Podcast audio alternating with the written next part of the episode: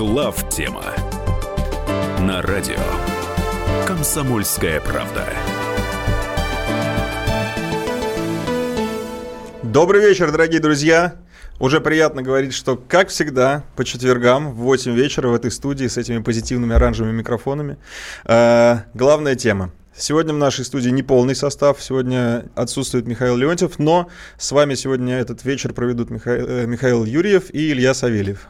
А Леонтьев куда делся, Михаил Зинович? Ну, он долго, у него был Китай, там, Сочи, сейчас в Германии. Галопом по миру даже, даже Гал... не по Европе. Галопом, да. А, ну что же, я всех поздравляю. Наконец-то майские снегопады закончились. Плюс 18 уже неплохо. Пока. Пока, да. По-моему, говорят, в понедельник дожди, во вторник нуль.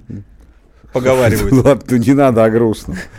Ну, смотрите, друзья мои, мы долго рассуждали из чего же сегодняшняя программа будет состоять. Много вкусного приготовили вам. Но это все вкусное не из э, новостей, скажем так, потому что мы проанализировали новостные ленты, новостные события, новостную повестку и поняли, что вот как таковых горячих прям новостей, которые бы отдельно требовали обсуждения, мы не нашли. Мы То не нашли? Сами СМИ, может, что-то считают сверхгорячими. Это не, это не значит, что мы с ними должны соглашаться. Абсолютно. А, а поэтому предлагаю, Михаил Зинович, если вы не против, поговорить сегодня на общие темы на mm. общие темы, отталкиваясь от новостных тенденций. И начать предлагаю с Америки. Во-первых, хотелось бы услышать ваше мнение, пару слов по поводу того, что же там происходит, потому что на самом деле оттуда идет, ну вот как мы с вами это назвали, новостной вал. Новостной вал, который э, по сути своей является высосанными новостями как вы сказали. Вот можете пояснить то, что вы сказали мне вне эфира? И вообще, я, ну, я позадаю вам вопросы уже. Да, конечно, конечно. От лица наших слушателей. Да, пусть тоже. даже они носят риторический характер, это да. не вопрос. Да, значит, э, вообще мы живем с вами в интересный момент. В каком аспекте? Ну, во многих аспектах. Но вот один из этих аспектов таков, что с момента предвыборной кампании Трампа и с его легкой руки – стало понятно, он ввел этот термин фейковые новости, то есть новости, которые просто не соответствуют действительности, их все обсуждают, потом выясняется, что обсуждать было просто нечего, потому что нет предмета. А, и это действительно так. А, но на самом деле это далеко не единственная тактика СМИ, я имею в виду в данном случае, конечно, плохие СМИ.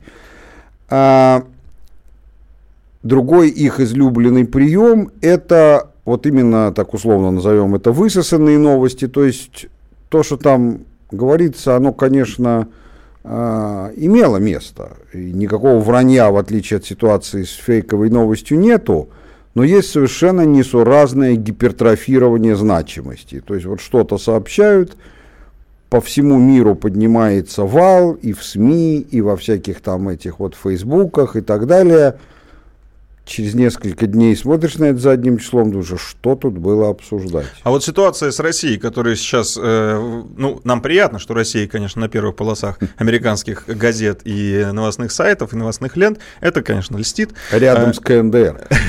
Это нет, не очень льстит. Ну, что ж. А, путинским чиныном и рядом не стояли, но все-таки. Согласились, да. А, вот Россия, это высосанная тема в Америке, потому что сейчас вот эти вот и якобы слив Трампа на встрече с Лавровым секретных данных, данных, и его связи, и русские хакеры, и Россия, Россия, Россия, Россия, и все время она противопоставляется Трампу. Да. А, да даже дело не в э, том, что она все время противопоставляется, там, э, когда заявляют, э, кто-то там из сенаторов заявил, что недавно на днях что Америка не сможет преодолеть разделенность своей нации, пока она не накажет как следует Россию. Я уж не беру о том, что хотите наказать нас как следует, да на здоровье. В чем проблема? У вас кнопка под рукой. И у нас. На, наказывайте. Наказывайте. Только за задницу, собственно, держите покрепче при этом. А так все нормально наказывайте, так сказать. По-другому кишка тонка, так сказать. Поэтому что вы... Но это другой вопрос. А если говорить без эмоций, то это вроде бы и не против Трампа направлено. Это другое. Эти новости тоже в большой степени высосанные, но они высосанные не с целью заполнить медийное, так сказать, э, пространство, не для того, чтобы просто так, повысить рейтинг э, себя, для какого-то средства массовой информации или блога. А это, конечно, один из фронтов, ну, на самом деле, даже, пожалуй, главный фронт э, на данный момент борьбы с Трампом. В Америке идет совершенно, ну, совершенно такая, ну, в прямом смысле гражданская война. Она, правда, еще не перешла, и, может, дай бог, и не перейдет э, в горячую фазу. Ну, это гражданская информационная война, наверное, так. Холодная гражданская война. Холодная гражданская назвал, война. Да, по аналогии так. с тем, что было в 70-80-е годы. Э, но, но все равно это самая натуральная война, и поэтому тут... Э, почему Россия тоже совершенно понятно. А Россия единственная страна в мире, которой американцы боятся. Не все боятся, но потенциал велик. То есть все понимают, что любому американцу можно убедить Россию бояться. Бояться Китая, сколько не убеждали, не получается. Всех остальных, ну еще смешнее. Ну кого им бояться? Ирана, ну, я не представляю, что нужно сделать, чтобы средний американец испугался Ирана. Особенно учитывая комплекс превосходства, который в американцев глубоко вбит. Чтобы они боялись Ирана, не, не любили, это сколько угодно, а боялись. Вот Россия единственная страна, все-таки не, не случайно в свое время министр обороны США, сойдя с ума, действующий, с криком «русские идут», выкинулся из окна. Это тоже нам Макнамара. Да, ну то есть это же, так сказать, а вот с криком китайцы идут, не слышал про такие. Но я так понимаю, что Россия от этой войны, которая происходит у них там, только выигрывает, потому что чем больше они демонизируют нашу страну, тем больше они ее действительно боятся. Может быть, она и не стоит э, того, чтобы ее так сильно боялись, но так как они постоянно об этом говорят, настоя... ну, обычный американец действительно уже досидин, ну, мне кажется, при слове «Россия», э, его волосы изменяют цвет. Вы знаете, а, а, ну, э, это отчасти верно, а отчасти нет, потому что это нации, они как люди. А, у них есть такие же качества, здравомыслие или его отсутствие, адекватность. Вот для того, чтобы была такая реакция, о которой ты говоришь, для этого мало, чтобы американцы боялись нас – для этого надо, чтобы у них был здоровый рефлекс, что если ты кого-то или чего-то боишься, то надо туда не подходить. Вот, например, если ты боишься огня, то надо туда не сувать руку. А бывает нарушение связи в мозгу, когда ты его абстрактно боишься, а руку все равно суешь, потому что у тебя нету причинно-следственной связи, что это лучше не делать. А, а вот. может быть, просто еще огонь не обжигал эту руку? Конечно. Только из-за этого и происходит, а, да. Не стрелянные они просто. Наша национальная птица, жареный как петух, их не клевала еще в одно место. Всерьез не клевала, я имею в виду, так сказать. Потому что даже Вторая мировая война, на которой погибло полмиллиона американских солдат, ну, полмиллиона для большой страны, с одной стороны, это, конечно, очень много, но с другой стороны, это не столько, чтобы это создало должного уровня силы условный рефлекс, о котором я говорю. Поэтому на самом деле а, для того, чтобы совсем произошло так, как, как ты говоришь, то есть чтобы они сами себя накрутили, что Россию, так сказать, надо до колик бояться, а потом решили бы, ну раз мы ее боимся, так лучше ее и не трогать. А для этого надо, чтобы они пару раз обожглись. Я думаю, что все с этим будет нормально. Ну, э, во-первых, призываем, так как у нас сегодня состав как говорится, неполный. Э, в команде будет замена, и вместо да. Михаила Леонтьева я призываю вас встать за этот микрофон и э, участвовать в нашей дискуссии э, по телефону, в WhatsApp и в Viber. Э, наш контактный номер WhatsApp и Viber 8 967 200 ровно 9702. Наш студийный номер, я пока напомню, его 8 800 200 ровно 9702. Э, к интерактиву мы вернемся обязательно. Вернемся же? Вернемся, мы а, рады будем вас слышать. Э, пока вы можете начинать писать нам в Viber и WhatsApp свои соображения на эту тему, я думаю, что мы э, американскую тенденцию как бы закроем, мы поговорим уже в общем об Америке и о мировом порядке э, в целом. Уже это произойдет после небольшой паузы. Согласны? Согласны. Что ж, друзья мои, э, повторяю, 8 967 200 ровно 9702. Пишите, будем читать.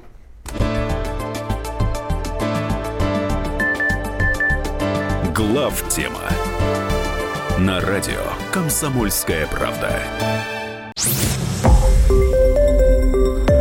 Радио «Комсомольская правда». Более сотни городов вещания – и многомиллионная аудитория.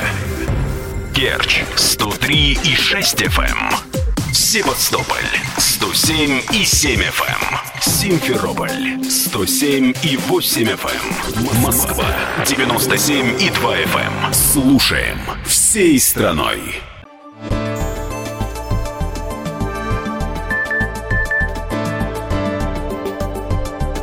Глав тема на радио Комсомольская правда.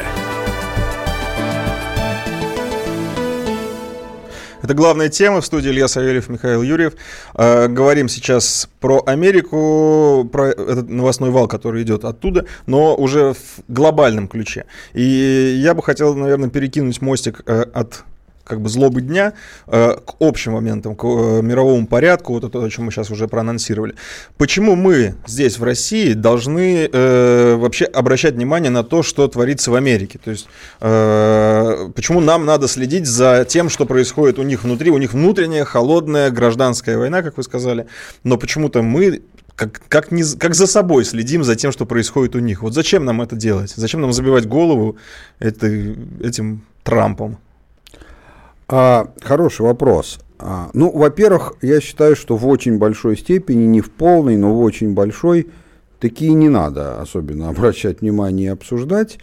А, об этом поговорю чуть позже. Но, а сейчас наоборот, почему все-таки не в полной степени надо это игнорировать? Потому что а, сложился определенный мировой порядок. Мировой порядок это как бы очень комплексная вещь, которая складывается всегда сама собой, ну, естественно, как результат усилий и действий отдельных стран, но мировой порядок реальный, в отличие от декларированного, очень редко бывает плодом международных договоренностей. Вот, например, а, Ялтинский мировой порядок, который сложился после войны, Декларировалось там одно, а реально уже там через 20 лет было совсем другое. Но, тем не менее, конечно, какой-то, э, какая-то преемственность была. Но мы этого порядка и придерживались последние там, вот почти 70-60 лет.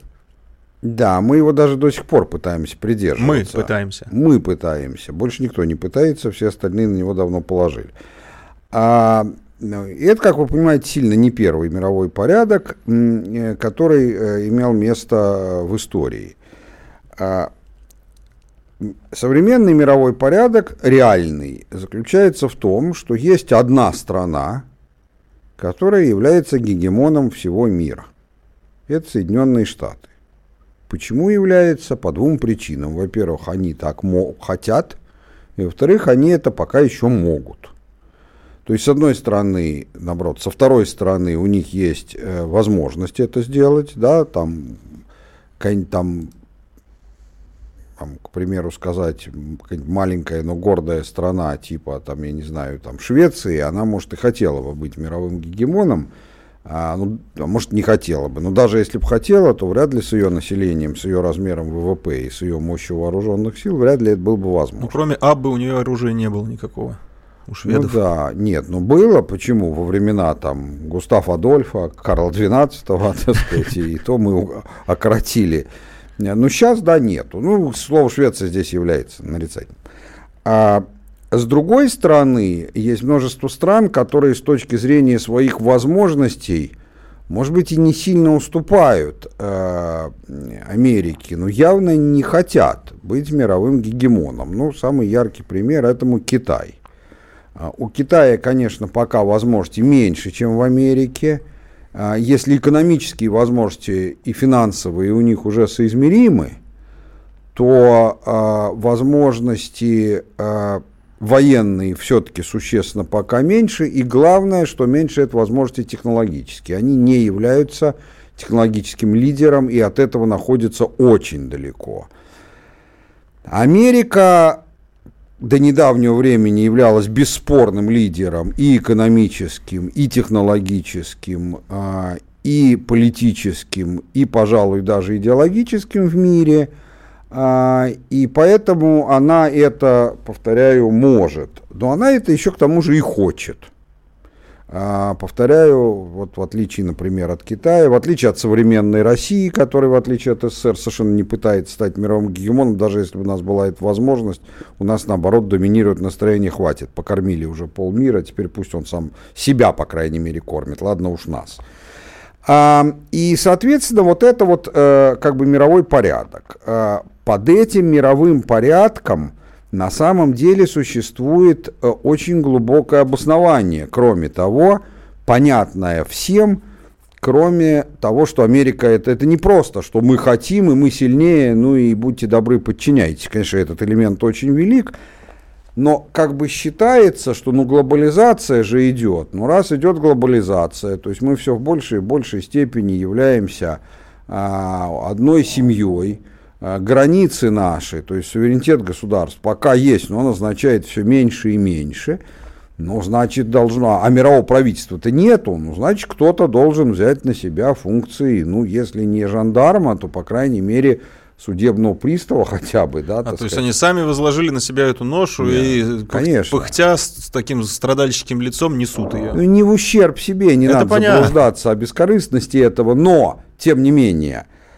но на самом деле, друзья, все это базируется на неправильном анализе и на очень существенной стратегической ошибке, которую даже у нас мало кто понимает. Вот Анализ этом... и ошибка с чьей стороны? С американ... А со всех. А, все это, Да.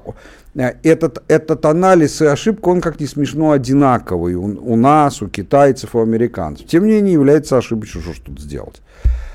Смысл его в следующем. А вот э, э, как бы начну немножко издалека, но не думайте, что растекаюсь мыслью по древу. А, есть мировая международная торговля. Международная торговля это не, не вся торговля, которая, мировая, это не вся торговля, которая идет в мире, а это только та часть мировой торговли, которая идет между странами. Товарами, услугами, чем угодно, хоть капиталом. В противовес тому, когда что-то в какой-то стране производится и в ней же и потребляется. А объем мировой торговли, объем международной торговли от мировой торговли в разные времена разный. А, и он на самом деле и сейчас-то не безумно велик. Ну, я вам приведу один пример, из которого все станет понятно. Вот международный рынок угля, а, то есть уголь, который откуда-то экспортируется и где-то импортируется, в мире составляет в год примерно 600 миллионов тонн. А общий объем рынка угля, то есть включая тот уголь, который прода- продается в тех же странах, где он добыт, составляет 6 миллиардов тонн, 10%. То есть, конечно, по некоторым а, видам товаров эта цифра выше, но тем не менее, чтобы вы понимали, что все-таки основная часть товаров, она потребляется примерно там же, где она и производится. Товаров, услуг, повторяю, не только материальных товаров. И в этом смысле так было всегда. Когда меньше, когда больше, так сказать. Бывали моменты, когда зависимость от внешней торговли, от международной определенных стран были гораздо больше. Но все дело в том, что изменилась сам, сама суть международной торговли. Вот совсем еще недавно, даже в новом времени, совершенно по умолчанию считалось следующее – что предметом, объектом международной торговли являются те вещи, которые либо по природным условиям их просто нету в данной стране, она вынуждена это покупать, но нет полезного ископаемого такого, ну или не нашли. Или там нету, как там в Англии 19 века, чая, ну не растет он в Англии и вообще в Европе. Ну, а не очень хочется. А когда распробовали, выяснилось, вкусно, полезно, и главное, даже не в этом дело, двигателем является нет, и двигателем является, что продать можно выгодно, так сказать. Значит, надо вести откуда-то, где он растет. Либо это уже относится к встречному потоку товаров с запада на восток, например, и в том же в 19 и 20 веке, либо вещи, которые являются неприродными, которые являются сделанными, но которые просто где-то умеют делать сильно лучше. Вот у тебя в стране нужного качества пока делать не получается, так сказать, там там, тебе нравится многим в данной стране, а в какой-то там нравится японское саке, но не умеет его делать не в Японии, поэтому ты его вынужден Ну вот поезда, например, скоростные Siemens, очень хорошие. К примеру, к примеру. Вы скажете, ну и что? Так, так же оно все есть. Нет, не так. А дело в том, что уровень унификации технологий, уровень торговли технологическими товарами, в том числе комплектными заводами, уровень возможности заказать разработку какого-то товара, они настолько унифицировались, что теперь понятие, что одна страна не может чего-то сделать, если это развитая страна, этого просто не может быть. То есть, если мы хотим делать у себя машины уровня Феррари, никаких проблем. Мы можем купить лицензию Феррари. Если не хочет Феррари, мы можем заказать у любой другой инжиниринговой фирмы, нам разработать не хуже, чем Феррари. Дизайн сделает Пининфорина ничуть не хуже, чем он ну на вот Феррари. Николай Фоменко и Прохоров как-то пытались сделать машину. Денег не хватило? Это самодеятельность. А, это это когда ты сам пытаешься. А когда ты вместо того, чтобы пытаться сам заказываешь тем, кто на этом же мировом рынке является лидерами, то он разработает для тебя ничуть не хуже, чем он же разрабатывает для Porsche. Если заплатишь больше, лучше разработает. То есть нет сейчас понятия не могут произвести. Конечно, есть еще. Это то есть к общему технологическому уровню там и так далее. Но все меньше и меньше. И особенно при следующей технологической революции, которая уже вот-вот на пороге, с 3D-принтерами там и так далее, надо привыкнуть к тому, что довольно Я прерву вас, скоро... Михаил. Извините. Небольшая пауза.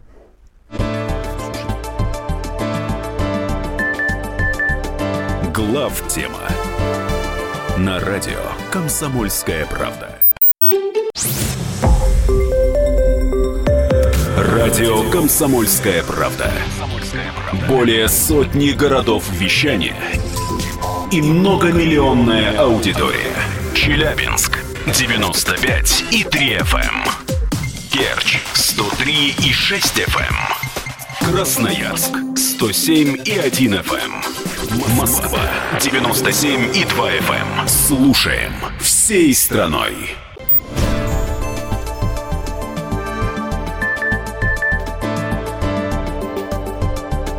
Глав тема на радио Комсомольская правда.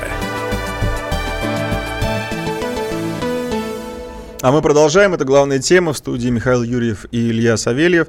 Говорим про мировой порядок, о том, какой он сейчас, какие в нем есть э, слабые места, какие есть заблуждения по поводу этого. Я вас прервал достаточно Да. резко Нет, ты- на закупке э, технологий, вы говорите. Да, это я просто не посмотрел на время, извиняюсь. Так вот, я начал говорить о том, что надо привыкать к тому, что уже в самое ближайшее время понятие в нашей стране, не обязательно в России, в любой развитой стране, что вот чего-то мы сами произвести не можем должного качества, будет приложимо все к меньшему и к меньшему э, проценту случаев. Как же в этой ситуации может расти доля мировой торговли? Она растет. Так вот, а растет она только за счет того, что вместо старого принципа импортируем мы то, что по каким-то причинам не можем сделать у себя или не можем сделать нужного качества, перешло в другую. Или можем, но это будет дороже.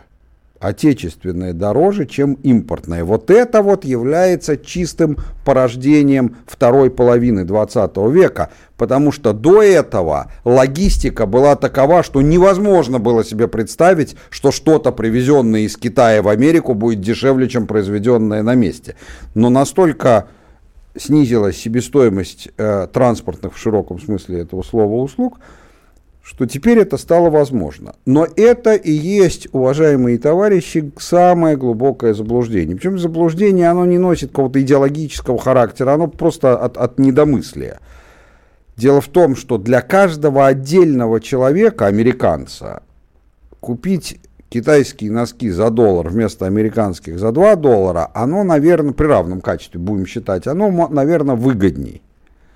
А вот для американского народа в целом, и в том числе для этого самого человека, это гораздо менее выгодно, потому что когда ты платишь за американские носки 2 доллара, ты платишь больше. Но зато часть этих денег возвращается тебе в виде налогов, в виде общественных благ, которые оплачиваются этими налогами. И самое главное, что поскольку больше людей имеет возможность зарабатывать, и рабочих, и инженеров, и предпринимателей, то с тебя меньше берут для того, чтобы поддерживать тех, кто не может сам зарабатывать. Но для этого общество должно состоять из святых и философов, для того, чтобы понимать, что носки за 2 доллара, но американские, для тебя выгоднее в глобальном смысле, чем китайские, но за доллар. Как, и сегодня. Как говорят у нас в Техасе, Илья, come on, ну что ты в самом деле? Ты был бы прав, но не в современном обществе. В современном обществе это зависит от того, какую позицию займут СМИ так сказать, будут все говорить о том, что это выгоднее. Через год все, кто будут считать, что это по-другому, будут казаться странными фриками. Более того, Трамп же пришел под этим лозунгом. Покупай американское, нанимай и это, и это, и это уже овладевает. Для этого как раз совершенно не обязательно быть гением, чтобы это понимать. То есть импортозамещение может быть и в голове, и в мозгах. Вполне. Безусловно. И поэтому я делаю вам следующий прогноз. Стратегически, то есть если брать не ближайшие три года, а если брать ближайшие 30 лет, доля международной торговли в общемировом ВВП будет падать, а не расти. Все будет локализовано. Да, просто потому что нету смысла в ином. То есть для чего-то есть смысл – там решила какая-то страна у себя освоить производство там, знаю, нефтедобывающих морских платформ. Раньше не делала. Ну, сначала будет импортировать, потом делать по лицензии. Это стандартный путь, по которому все прошли, например, на наших с вами глазах китайская автомобилестроительная промышленность. Потом начнет делать свое плохое, потом начнет делать свое хорошее. Ну, тогда будь я гегемоном, например, мировым, вот если пофантазировать. Да. А, я бы, конечно, тогда ослаблял э, другие страны, чтобы они сами производить не могли, но покупать вполне. И был бы тогда монополистом, например, там, в автомобилях или, там, я не знаю, да, но в технологиях. Э, ты был бы прав, и американцы очень любят послаблять другие страны, даже без таких далеко идущих целей, а просто на всякий случай. А, но все дело в том, что, как ни смешно, именно Соединенным Штатам Америки это наименее важно. Потому что их экспорт по факту почти полностью состоит из того, что другие страны либо по природным условиям не могут делать, либо не умеют пока делать должного качества. Ну, например, там, Боинги. Ну, чем ты заменишь Боинги? Теоретически их могут сделать все, но пока никто, кроме Airbus, не делает. Ну, тогда то, о чем вы говорите, на ближайшие 30 лет, грубо говоря, Боинги в безопасности. То есть... Нет, потому что если кто-то захочет, он сделает. Сделает? Ну, конечно, сделает. Еще раз повторяю, ну как же ты можешь не сделать? Тебе кого не хватает инженеров? Ну, вот я, их я, из той же Америки. А я смотрю на нашу страну просто и смотрю на АвтоВАЗ, который, конечно же, да, он растет, он становится лучше, и, и уже автоматическая коробка, и все. Но когда ты ну, сравниваешь с серьезной машиной, ты думаешь, да елки-палки, ну сколько миллиардов там? Объясню. А до сих пор у них... Объясню. Потому что в отсутствии авто... А, соответствующей а, государственной политики, причем очень активной, э, вот у нас любят повторять мантру «рынок все расставит на свои места». Не все, многое да, многое нет. Вот в отсутствии активной государственной политики весьма агрессивный рынок эти вопросы решить не может. Почему?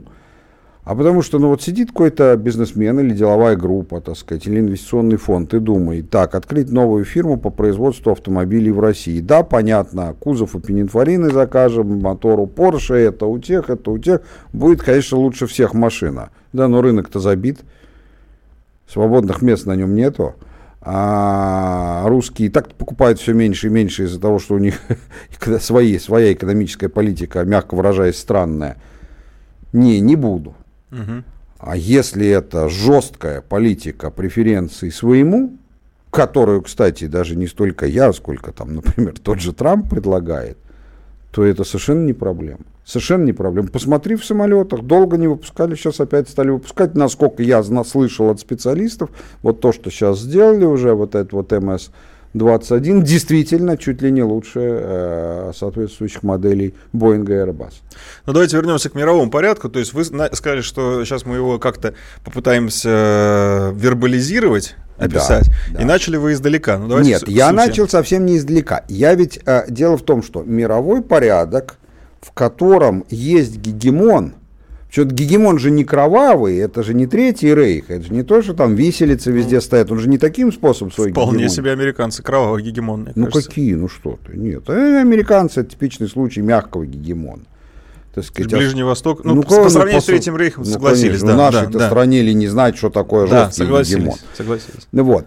А, мягкий, это не значит хороший, это значит все сравнительно.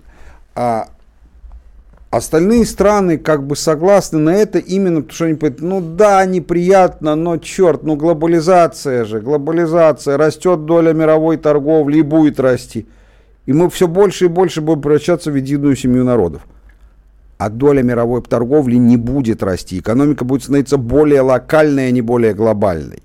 И раз так, то это значит, что тренд должен быть обратным. Гегемон нужен все меньше и меньше, а не все больше и больше. И вот это вот очень мало кто понимает. Неважно, кто гегемон. А, поэтому наша позиция России – не думаю, что уж так глубоко продуманная, но тем не менее она поэтому совершенно правильный тренд задает. А именно, суверен... обратно возвращение к ситуации, суверенитет это все, а... и все больше опоры на отдельные страны. Но с одной очень важной оговоркой. Будущее никогда не повторяет прошлое, но оно часто бывает на него похоже.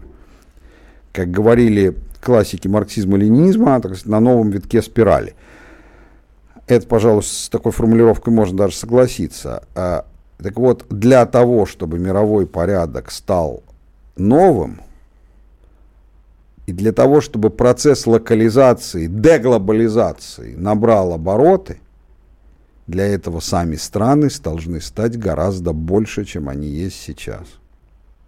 И будущий мировой порядок заключается в том, как к нему придет человечество, это можно обсуждать, скорее всего, в результате большой войны, потому что всегда новый мировой порядок возникает после большой войны, просто других почти нет примеров. А, должно остаться 4, 5, ну максимум 6 огромных стран, и вот уж они-то точно будут самодостаточны. И между ними торговля будет абсолютно минимальной. Я не говорю нулевой, но минимальной. И никакой нужды в каких-то международных институтах типа гегемона, мирового правительства при этом просто не будет. Не будет, потому что количество вопросов, которые все равно надо решать вместе, ну там климат, потом, поскольку он един, их очень немного по сравнению с теми вопросами, в, с тем перечнем вопросов, в которые американцы суют свой нос, куда и шаг свой хвост не сувал, везде и повсюду, в каждую дырку. Ну, вспоминаю литературу, и первое, что приходит в голову, это, конечно же, Орвелл, Океания и так далее, и так далее. Тоже мир состоял из нескольких больших стран. Вот почему-то красивые картинки с того, что вы рисуете, у меня не приходят в голову. Слушай, а я вам не рисую будущий рай на земле. Да. Я говорю о том, что, на мой взгляд, точно и однозначно будет, а хорошо это или плохо, это вопрос вкуса. Ну, тогда Евросоюз и его объединение, в принципе, они тоже отвечают вот этой, этому, этой тенденции, скажем так. Вот Могли они... бы отвечать, если бы у них были другие компоненты страны, которых у них нету. Поэтому вне вся, я не вижу Евросоюз ни при каких вариантах, как будущий субъект мировой политики, он, безусловно, войдет в состав одной из тех самых четырех, пяти, шести стран, потому что никакой внутренней воли на то, чтобы остаться суверенными, у них нет. Впрочем, они давно и не суверенны. Но для того, чтобы страны объединились... Они просто заоч... Э, за, заокеанские, даже не колонии, так несправедливо говорить, они доминионы. Доминион. Америки. Ну, они в Америке его называют по-разному, либо плацдарм, либо доминион, смотря какие задачи нужны в этот момент, ну, нужно да. реализовывать. Ну, да. а, очень э, интересно, что будут страны делать с собственным суверенитетом и с э, собственным, ну как, самомнением, самоидентификацией. Если ты должен объединиться с кем-то, то вот как ты это будешь делать? Давайте об этом поговорим э, в следующей части нашей программы после небольшой паузы. А вам, уважаемые слушатели, я подумал, что можно было бы задать вопрос, на который хотелось бы получить ответ по номеру 8967 200 ровно 9702. Это наш WhatsApp и Viber. Пишите туда. Каким, э, по-вашему, будет и должен быть мировой порядок? Вот пофантазируйте на эту тему. Интересно услышать, что думаете вы. Потому что мы свою точку зрения уже озвучили. В принципе, если кто-то готов вступить в дискуссию по этому поводу, вполне. Звоните, звоните. Будем и брать... звоните и пишите, мы, мы вас приглашаем. Возьмем трубочку? А почему да? же не возьмем? Тогда и телефон студийный 8 800 200 ровно 9702. Если у вас есть взвешенная, продуманная позиция, с удовольствием с вами подискутируем, обсудим. Ну, потому что то, что вы говорите, Михаил Зинович, это ну, для нашего нынешнего слушателя и понимания достаточно радикально, но к этому, похоже, все идет. Ну, э, прервемся. Глав тема на радио Комсомольская правда. Радио Комсомольская правда. Более сотни городов вещания и многомиллионная аудитория.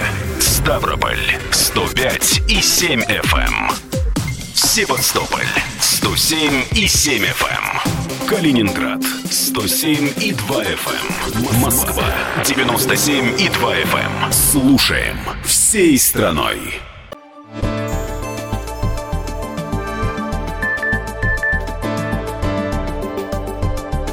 Глав тема на радио Комсомольская правда. Мы продолжаем, говорим сейчас о мировом порядке. В студии Михаил Юрьев, Илья Савельев. А, Михаил Зинович, вот ответьте на мой вопрос, который я задал перед паузой. А, что же делать с самоидентификацией людей? Потому что, например, ну, сейчас мы видим Северная Ирландия, Каталония и еще много-много примеров, которые бьются за собственную независимость. То есть большие страны э, и, казалось бы, там экономически успешные, наоборот, дробятся. А вы говорите о том, что, скорее всего, э, все идет к объединению. Вот как э, это вяжется между собой? Ну, в истории прослеживаются четко две разных тенденции. Одна из них – это постепенная замена – а, своей идентичности национальной на более крупную. Например, а, еще лет за 200 всего-навсего, может даже за 100, я уже не такой большой знаток истории, до времен трех мушкетеров, например, а, с Д'Артаньяном, представить себе, что кто-то во Франции себя идентифицировал как француз, совершенно невозможно. А, национальности, к которым принадлежали люди, если бы их спросить, были гораздо более дробные. Там всякие пикардийцы, бретонцы, там, норманцы. Они считали, что это разное. И также, между прочим, было и у нас, какие русские во времена Ивана Калиты. Ну, есть э, москвичи, а есть э, тверяне. Э, и это смертные враги. Ну, говорят на одном языке. Ну, так что ж с того, мало ли что, так сказать. Примерно как сейчас мы и одна Э, и один наш южный сосед. Вот примерно то же самое. Вот. А, а потом, глядишь, к временам трех мушкетеров, почему я их вспомнил, уже смотришь, все французы. И даже тот же Д'Артаньян, хотя был гасконец, все-таки себя позиционировал как француз, а не как гасконец, да, так сказать, в первую очередь. Через это прошли почти все страны, ну, по крайней мере, все старые страны. А, то же самое было, да где хочешь, в Китае, там, в Европе. Ну, кстати, наши э, слушатели пишут по поводу Китая, говорят, э, как нам быть с Китаем, потому что там есть уйгуры, маньчжуры, все они не дремлют, это нам Арслан пишет в WhatsApp. Нет, подождите, а почему нам как-то надо быть с уйгурами? Это не, китайцам не нам. Имеется в виду, как... что глобальная, назовем ее э, империя, что ли, китайская, ну. вот, и тоже нестабильная. Как она будет обеспечивать собственную стабильность? Угу. На эту тему есть прекрасный ответ. Как захочет и сможет, так и будет обеспечивать. Нам с вами что за дело? Нам бы свою создать и обеспечивать ее стабильность. Потому что понятно, что все из этих четырех-шести империй кто-то из них будет республикой, каждый будет по-своему решать этот цивилизационный вопрос. Угу. Каждый будет по-своему а, решать вопрос и национальной самоидентификации, и сожительства разных народов, и своей стабильности. Ну, тут вряд ли кто-то, когда... То есть понятно одно, что даже желание, не говоря о возможностях, лезть в дела друг друга, у них не будет очень мало. Ну и будет каждый заниматься.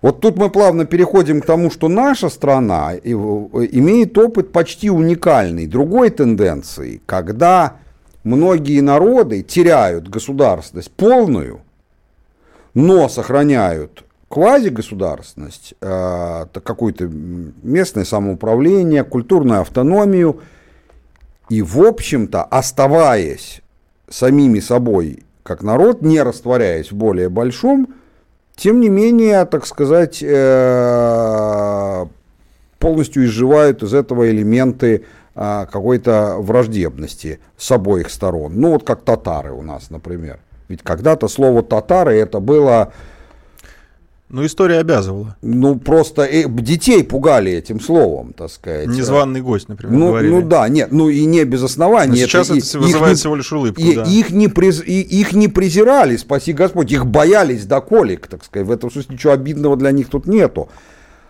А Сейчас с татарами все нормально, и с ним ну, совсем нет никаких национальных трений. И у меня много друзей всю жизнь было и есть из татар, и, э, э, и девушек, и это в обе стороны работает.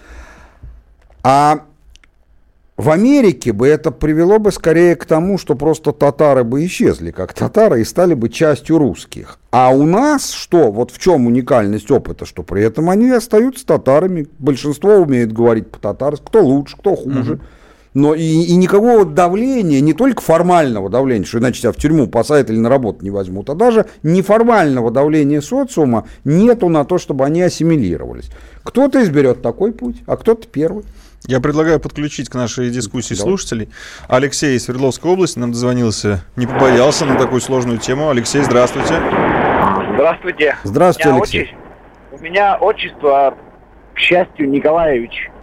И вот я слушаю Михаила Зиновича, да, но вот у меня просто вот сердце кровью обливается. Ну как так вот, понимаете? Вот, вот я воспитыван на русских народных сказках, вот русские народные песни, инструменты – а теперь Михаил Зинович прямо русский язык, он боится произнести. Вот русская литература в школе есть учебник такой или нет? Или просто есть учебник чтения? Вот, вот идентификация-то. Нет, смотрите, вот... вы, э, Алексей, э, вы зря в данном случае поднимаете, мне кажется, бурю в стакане воды, потому что вы говорите со мной не разные вещи, а просто на чуть-чуть разную тему. Вы говорите о национальной самоидентификации, а я говорю о страновой самоидентификации. Это просто разные вещи. А я, чтобы вы знали, э, являюсь категорическим противником замены русского на россиянское.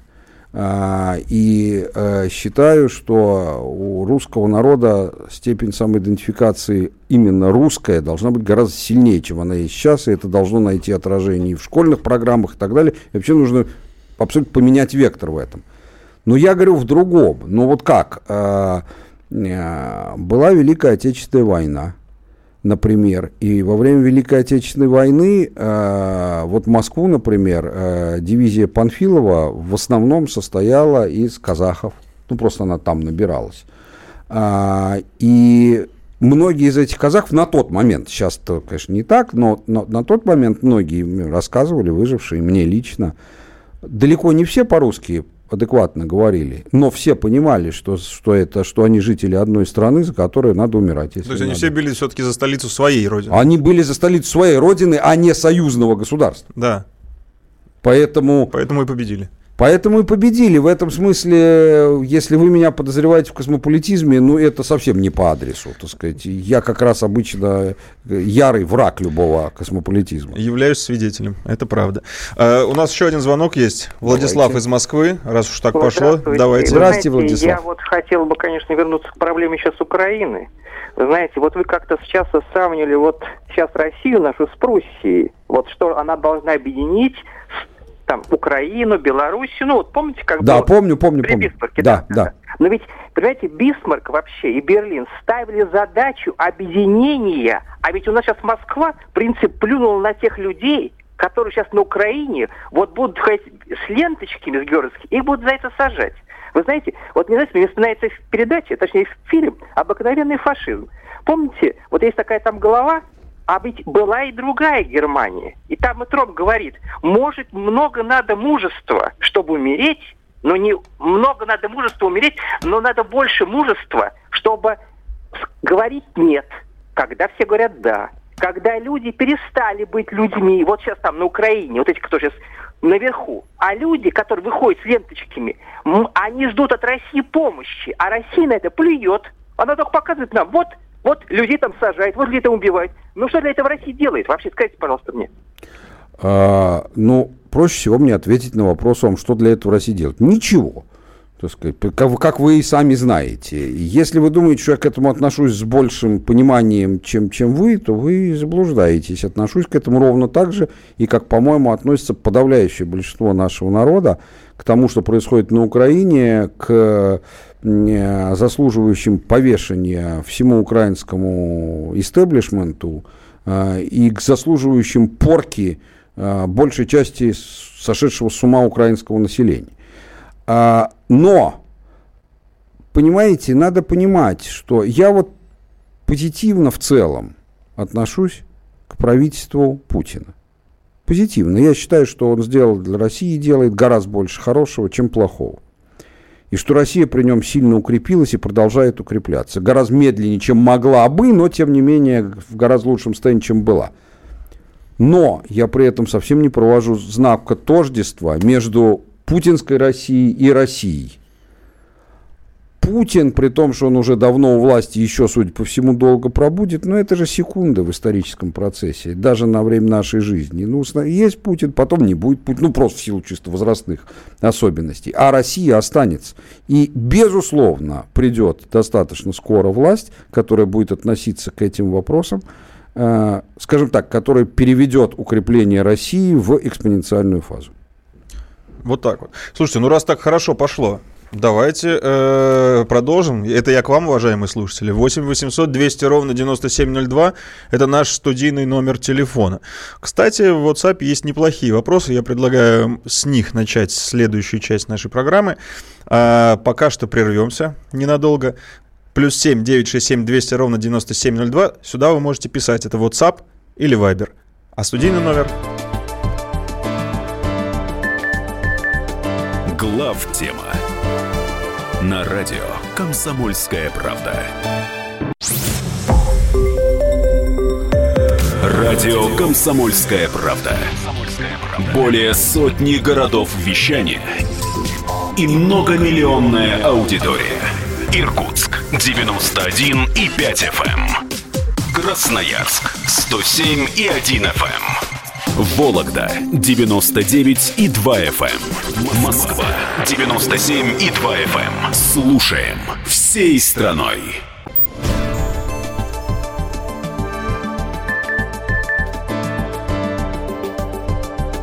Глав тема на радио Комсомольская правда.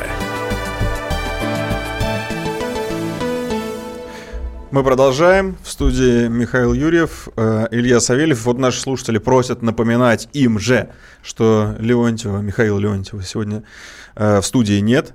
Напоминаю, Михаила Леонтьева сегодня с нами в студии нет. По уважительной, По уважительной причине. То есть это не то, что он стал человеком-невидимкой, нет, он, его действительно нету. А, мы призывали вас вступать с нами в дискуссию, и вы вполне себе э, как бы, поддерживаете этот призыв. В наш студийный номер телефона 8 800 200 ровно 9702, а, WhatsApp и Viber плюс 7 967 200 ровно 9702. И вот Михаил в WhatsApp задает вполне себе а, непростой вопрос. Надеюсь, что вы на него ответите. Смотрите, Смотрите, нынешняя метафизика государственной власти легко разделяется на государство как институт и власть как лоббист экономических элит. Можно ли говорить о том, что США пока еще являются властным гегемоном под лозунгом свобод, которые продвигают экономические интересы своих элит? Спрашивает вас Михаил. Ну, вы знаете, вопрос это, безусловно, весьма осмысленный, но я вам хочу сказать, что Разделение относит на самом деле в моем представлении достаточно искусственный характер, и оно родилось по итогам опыта исторического СССР, где государство было не только властной структурой, а еще и всем остальным вместе взятым, и швецом, и жнецом, и на дуде, и грецом так сказать, оно являлось и, так сказать, и производителем колготок, оно являлось и воспитателем в детском саду и так далее, и так далее. Не тем, кто деньги на это дает, а тем, кто это физически делает. На самом деле разницы тут нету. Власть – это власть. Государство в обществе – это примерно то же самое, что мозг, ну или душа для верующих людей в человеке. Да, вот если э, мозг дает команду мужчине подойти там какой-то женщине познакомиться или наоборот. Это не всегда мозг дает эту команду. Мозг, мозг. И это, ты же как к бы... женщине подойти. Мозг, потому что другие части не управляют мышцами. А, То есть ну, дает ну... сигнал мозг. Вот я как раз к этому и говорю. И, и поэтому мозг руководит твоим телом. И, и совершенно не важно, что в результате этого знакомства с женщиной главным выгодоприобретателем будет не мозг, да, бенефициаром, а совсем другая часть тела. Ну и что из того, так сказать? Это не важно.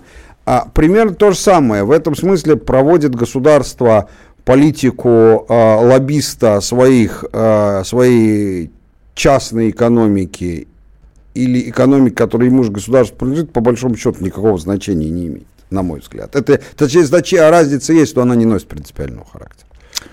А, продолжаем. Вот еще соображение. Мы сегодня говорим про мировой порядок, э, про глобальный мировой порядок, какой он есть и каким хотелось бы его видеть. Даже не столько хотелось бы. Я не говорю тебе, что мне хотелось бы его таким да. видеть. Я вообще не высказываю своего эмоционального отношения к а этому. А я про людей. Мы же призывали, да. мы же задавали вопрос Конечно, но очень каким... важно сказать, что то, что мы предсказали, это предсказание. Это прогноз, что так будет, хотите вы того или нет, потому что к этому все идет а вовсе не к тому, что и слава богу. Для кого-то слава богу, для кого-то нет, а все равно оно так и будет. Это уже наше дело сделать так, чтобы было слава богу. Это да. А, вот Дмитрий из Москвы высказывает свои соображения по поводу нашего, нашего будущего, нашей так. страны. Россия будущего должна основываться на ценностях православия без ущемления иных конфессий. Только тогда наша страна не только выживет, но и станет всемирным центром притяжения сторонников традиционных ценностей на долгие десятилетия. И я подумал, что действительно мы пытаемся сформулировать э, если так вот пошло сказать, Россию как бренд на мировом рынке и в при... Э, рынке, на, на мировой арене. И, в принципе, можно было бы сказать, ребята, если вы придерживаетесь традиционных ценностей, то вам к нам. Вот mm-hmm. я не уверен, что многие люди за рубежом это понимают. Я уж не говорю про то, что придерживаются этих ценностей, но хотя бы понимают это. Или как вы, э, вы все-таки в Америке чаще бываете, какими э, они из-за рубежа, вот из-за границы нас видят? То есть они что думают у нас? Я не берусь судить, какими они нас видят, все видят по-разному, но я абсолютно, во-первых, я с Дмитрием абсолютно согласен. Ну, в данном случае это, ну, совсем согласен. То есть хочется сказать, брат, я с тобой. Тут в этом вопросе на 100%. А во-вторых, я согласен и с выводом абсолютно, что действительно, вот смотрите, Америка ведь стала великой в результате массовой волны иммиграции в последние десятилетия XIX века, когда она открыла широко двери для всех, кто может. И кто в это время ехал? Ведь ехали совсем не те, кто основали Америку в 17-18 веке, спасаясь от там, религиозных притеснений у себя на родине и так далее. Там, ехала совсем другая публика. Ехали за лучшей долей. То есть ехали туда, где можно разбогатеть ну, может, не совсем до миллиардерского уровня, но где можно быть. Так считалось, как он на самом деле не имеет никакого значения, хотя до какой-то степени так и был. Россия вполне может сейчас стать местом по мере того, как на Западе будет усиливаться расчеловечивание, притеснение тех, кто не желает исполнять гейские танцы и прочее, прочее. Я вижу, как вы слова подбираете. Подбираю, Спасибо. ну как, Радио, как, как Роскомнадзор, конечно. Да. Вот. Соответственно, Россия может стать для всех этих людей центром притяжения. Вот реальным центром притяжения. Надо просто громко об этом сказать. Мне кажется, мы молчим. Ну, конечно, пока. вот я вам скажу, например, так, э, так сказать, вот э, нужна ли нам массовая иммиграция? Мы хотели сегодня поговорить, но, судя по всему, не успеем, поговорим в следующий раз. Слишком уж с вами, слушатели наши уважаемые, хочется да, поговорить. Да, да, да. Я, я и не, не, не комплексую на эту тему. Хотели поговорить там про иммиграцию и а, как бы вот мы стоим на позициях, что ничего хорошего в массовой иммиграции, которая у нас происходит, особенно так, как она происходит из республик Средней Азии, нету. Но вот я вам хочу сказать, что если бы мы провели активную политику и кампанию, агитируя переехать к нам в Россию, получить бесплатно землю, благо у нас ее девать некуда, а, например, белое население Южной Африки, при этом я вас заверяю, зная тамошние реалии, мы туда газ продавали, а, что, во-первых, черное правительство Южной Африки будет счастливо, поддержит нас в этом руками и ногами. Это вовсе не будет носить характер какой-то агрессии гуманитарной. И, во-вторых, большая часть, если правильно сделать, таки переедет. И это очень хорошее, качественное население. А то, что для них родной язык не русский – станет русский в следующем поколении, я вас умоляю. Христа Главный ради. довод для белого населения Южной Африки будет у нас, ребята, зимой топят. Не переживайте, снег это не так страшно. Не совсем так. Для них будет важен как бы это политкорректнее сказать, они поклонники белого цвета. А, они поклонники белого цвета. Ну, там, понятно. Не будем углубляться в эту тему. У нас есть еще звоночек. Давайте. Вячеслав из Москвы. Вячеслав, добрый вечер. А, добрый день. Здравствуйте. А у вас день? Вы из Москвы ну, вроде? День... Или вы из другого а, времени звоните? Да, немножко в другом времени нахожусь. Э, я бы хотел э, спросить Михаила Зиновича вот о чем. Э, процесс, происходящий в Америке, ну, я имею в виду избрание Трампа, это следствие, говорят о том, что идет какие-то, идут какие-то глубинные, глубинные течения, которые требуют ну, нового образа будущего в Америке. Вот. И я бы хотел спросить ваше мнение о том, а каков наш образ будущего? Кто мы? К чему мы хотим прийти? Либеральные, либеральные идеи, вот, которые ну, господствовали в 90-х, в начале 2000-х годов, сейчас, э, ну, говоря современным языком, не в тренде. Маргинализованы, маргинально. Осталась оболочка либеральная, остались люди у власти. И в экономике, ну, да. И явно, да, что содержание вот этого, так сказать, пустого шара, да, который ну, имеется в виду, так сказать, со со соотношение экономического, идеологического, но требует нового, нового содержания этот шар. Что будет вот, в будущем? Вы знаете, я вам начну отвечать, окончу после перерыва просто в силу, так сказать, этого. Ну, начнем с того, что избрание Трампа это в основном э, э, появление и победа новой тенденции в Америке не в э, противопоставлении либерализм, не либерализм, а в противопоставлении глобализация или не глобализация. И здесь выбор нашей страны очевиден. Мы за мир суверенитетов. Это прямо озвучивается, и это э, как бы э, ну, и соответствует нашей политике. Что же касается более вот, э, э, вопросов идеологических, они тоже важны, они тоже важны, особенно, повторяю, если не в Америке, то у нас в стране, но к ним мы вернемся сразу после перерыва. Небольшой паузы. 8 800 200 ровно 9702. Друзья, звоните, ждем ваших звонков.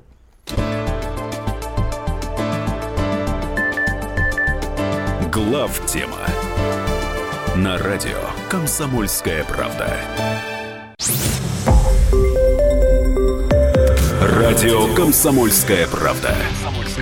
Более сотни городов вещания и многомиллионная аудитория.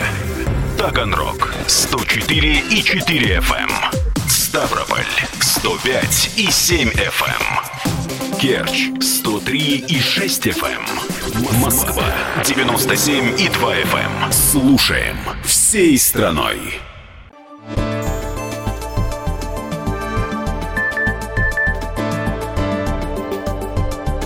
Глав тема на радио Комсомольская правда. Студии Михаил Юрьев, Илья Савельев. Как нас просили напоминать, Михаил Леонтьев сегодня отсутствует, но по уважительной причине. Э, мы продолжаем общаться с вами. Тема непростая, хотя, на мой взгляд, вы очень активно в нее подкинулись, уважаемые слушатели, и нам это очень приятно. Э, говорим сегодня о мировом порядке, ну и помимо этого, обо всем, что волнует вас. Получилось так. Э, Михаил Зинович, вы отвечали на вопрос да. Вячеслава? Да, и Владислава, по-моему. По-моему, Вячеслав. Вячеслав. Ну, не, не суть да. Ну, э, значит, э, да, извините. я начал говорить. А, а что же касается противопоставления либерализма и чего-то еще, вот и вопрос чего, э, э, мне был задан вопрос довольно четкий, так а к чему же стремится наша страна, каков ее образ будущего? Вы знаете, на этот вопрос ведь э, ответить можно, я сейчас это сделаю, но только надо понимать, что бывает довольно редко, а, такие периоды в истории, когда образ будущего совершенно артикулирован, обдуман, и, по крайней мере, властью, иногда в консенсусе с обществом, иногда нет, совершенно явно излагается. Но чаще всего это бывает не так, но его можно вычислить. Это как общественный договор, о котором писал Руссо. Это же не бумажный документ, его нигде не существует, но его можно вычислить а, понять, что он из себя представляет, изучая... Кстати, это э, отдельная быть, тема, давайте да, поговорим как-нибудь да, об этом. Да, да, да. И, изучая порядки и жизни в каком-то обществе. Так вот, в этом смысле власть нам не говорит, чего она хочет, и я сильно подозреваю, что она сама не знает, чего она хочет, что абсолютно нормально. Но из ее действий, и главное даже вот вроде бы из тех вещей, которые, кажется, так и случайно происходят, складывается совершенно понятный вектор. Россия идет к империи. К империи, но к империи вовсе не тоталитарной, которая будет обычной мягкой авторитарной империей, в которой э, с одной стороны, она будет не так уж далека от либерализма. В либерализме, кстати, не в нашем либерализме, который вызывает желание задушить, а вот в реальном либерализме довольно много хорошего, потому что права индивидуума и его возможности для неограниченного а, самороста и самореализации, самореализации а, это хорошая вещь, правильная, нужная. А, просто как любая хорошая вещь, все хорошо в меру. А, что же тогда, и я абсолютно уверен, что в нашей будущей империи мы получили уже прививку от э, пренебрежения правами индивидуума, хорошую такую прививку, многовековую. И поэтому я думаю, что у нас этого не будет, а, каких-то либо ущемлений в этом вопросе. А вы скажете, а чем же тогда отличается империя? Империя отличается тем, что в ней все-таки общественные интересы совершенно артикулированно ставятся выше личных. При этом личные тоже признаются и вовсе не как маргинальные. Причем это не силой добивается. Я так понимаю, что это все-таки идет, э, может быть, поначалу, поначалу принуждением. Ну, знаешь, такая поговорка. Взял силком, а стал мелком. Вот, вот, вот, вот, вот. А, я просто, вы сказали, что наша власть мы можем косвенно понимать, э, что Россия идет к империи, но наша власть вслух об этом не говорит. Я, я просто подумал, а если бы вслух сейчас об этом сказать, вы представляете, не какой нужно. бы вой поднялся бы? Не нужно, но я думаю, что она об этом не говорит не потому, что не из тактических соображений, о которых ты сейчас говоришь, да. хотя они тоже очень весомые, а я думаю, что она на самом деле просто не очень задумывается над этими вопросами, что тоже, повторяю, совсем не страшно. А мне кажется, Путин вот как раз и занимается тем, что собирает вот тот самый Советский Союз, только Советский Союз 2.0. Так, ну, а, это в географическом смысле, и то не очень-то и собирает. А э, империя же в первую очередь не географическое понятие. Это не географическое понятие. Как говорил один римский философ, Рим – это не территория, Рим – это идея. А какая у нас может быть идея? Ну, ну вот э, мы сейчас и изложили. А, вот мы сейчас об этом. Да. А, у нас на связи Дмитрий из Москвы. Дмитрий, добрый вечер. У вас-то хотя бы вечер или добрый тоже вечер. день? Добрый вечер. Вечер. Э, я хотел бы вернуться к осуждаемому вами вопросу немножечко назад насчет э, э, новой такой глобальной модели, которая может возникнуть из шести э, самодостаточных э, глобальных таких государств, да? Угу. Четырех, пяти, там не обязательно ну, четырех, шести. Пяти, шести, да. да. Вот, вы сказали, что вероятнее всего это произойдет по результатам большой войны. Вот. Но вы знаете, вот я как э, человек военный, вот, э, как говорится, несший боевое дежурство на ядерном оружии, вижу большую войну исключительно в ее ядерном виде. Понимаете? А что такое глобальная война с неограниченным применением ядерного оружия? Которая только такой может быть э, большая война, вот, это э, гигантское, просто зашкаливающее количество ненависти, вот, э, которое приведет к тому, что будут использованы все имеющиеся ядерные боеприпасы, э, по результатам чего, ну, если выдержит наша, наша планета, то, мне кажется, мы придем не к высоко развитым шести или четырем странам, а к новому раздробленному э, средневековью когда просто-напросто, ну, и говорить-то уже не будет. Понятно, э, понятно, чем, понятно, понимаете? понятно. Понимаю вашу позицию, она довольно распространенная. Она, конечно, имеет достаточно серьезные под собой основания, но я с ней не согласен. Поясню вам почему. Вот смотрите, а, к примеру, а, между двумя мировыми войнами в 20-х и в 30-х годах я читал интересную работу, где анализировалась научно-фантастическая литература о будущем того времени. Так вот, в перерыве между мировыми войнами 9 из 10 авторов разных стран, это считалось самым очевидным, считали, что следующая война это будет война абсолютно массового применения нового поколения химического оружия, а, значит, в том числе не только по, и не столько по войскам, сколько по тылу, то есть городам. Как мы знаем, этого не произошло. и ничего, кроме того, кроме знания, что у твоего противника это тоже есть достаточно много э, боеприпасов с химической начинкой, от этого не удерживало. Мое мнение, я не готов вступать сейчас в дискуссию, тем более с профессионалом, который гораздо больше меня в этом понимает на уровне непосредственных знаний, но мое мнение заключается в следующем, что следующая большая война будет, представьте себе, широкое применение ядерного оружия поле боя, а, но и, и, и, ну, это и есть тактическое, да. там, двух, восьми килотонное, да, да, да. да. Но не будет э, использоваться э, э, ядерное оружие по вражеским городам. Ну, потому что все-таки война, она же не ради победы, а ради дальнейшего какого-то сотрудничества на таких условиях победителя. Не, ну... Там с кем-то разговаривать-то надо с той стороны. Не, ну, грубо говоря, но ведь э, кто-то же должен это первый сделать, и он при этом будет думать. То есть, то есть в лучшем, идеальном случае я остаток жизни с семьей проведу в бункере. Угу. Это если даже грубые ребята в пятнистых комбинезонах не выволокут меня э, на крыльцо и не расстреляют там. Ну, даже в этом случае. Ну, в бункере как-то ну, не очень в радиоактивно зараженной местности жить как-то не очень интересно.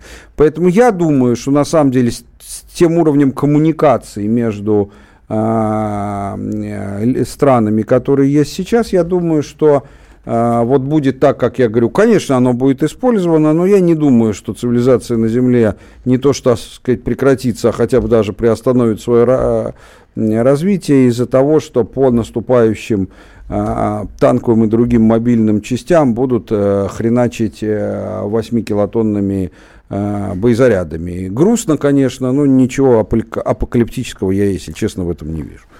Ну, я надеюсь, хотя бы солнце сейчас светит, как-то мы про килотонные заряды. Хотя в Иркутске вот пишут нам ночь. Привет, Иркутск, доброй ночи. У нас на связи Константин из Москвы. Константин. А, добрый вечер. Добрый вечер. Э, извините, пожалуйста, я хотел бы вернуться назад в вашем разговоре, там, где вы говорили о том, что мозг управляет человеком, э, чтобы подойти к женщине. А, у меня зацепило. такой вопрос. А, у меня такой вопрос, простой вопрос. А вот душа это неизвестная субстанция, мозг-то все-таки как-то изучен, а душа, вот что это за субстанция, которая управляет всеми эмоциями, всем человеком, может соверш... заставлять человека совершать подвиги и плохие поступки.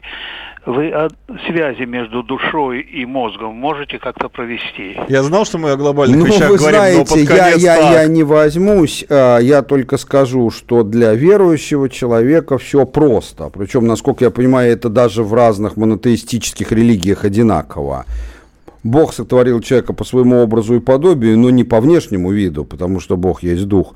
А это подобие, оно и заключается в душе. Душа – это та часть которая Бога, которая в нас вложена. Ну а дальше из нее каждый делает, соответственно, то, что он, ну вот, что он делает, так сказать. Мне кажется, Михаил Зинович, это просто восхитительная точка в сегодняшней нашей программе, в сегодняшнем нашем выступлении. Сказали о глобальных вещах, поговорим, и закончили душой и Богом. Пацан сказал, пацан ответил. Да, слава богу, зуб не давали. А, друзья мои, ну, как вы поняли, формат нашего шоу, нашей программы – это глобальные и общие вещи, потому что о частностях, о новостях, э, я думаю, вы можете достаточно серьезную аналитику услышать на других, в других шоу, а вот с нами… Даже здесь же на КП да, Конечно, а вот с нами надо будет будет говорить об общих вещах. Всем хорошего вечера. До следующего четверга. Спасибо.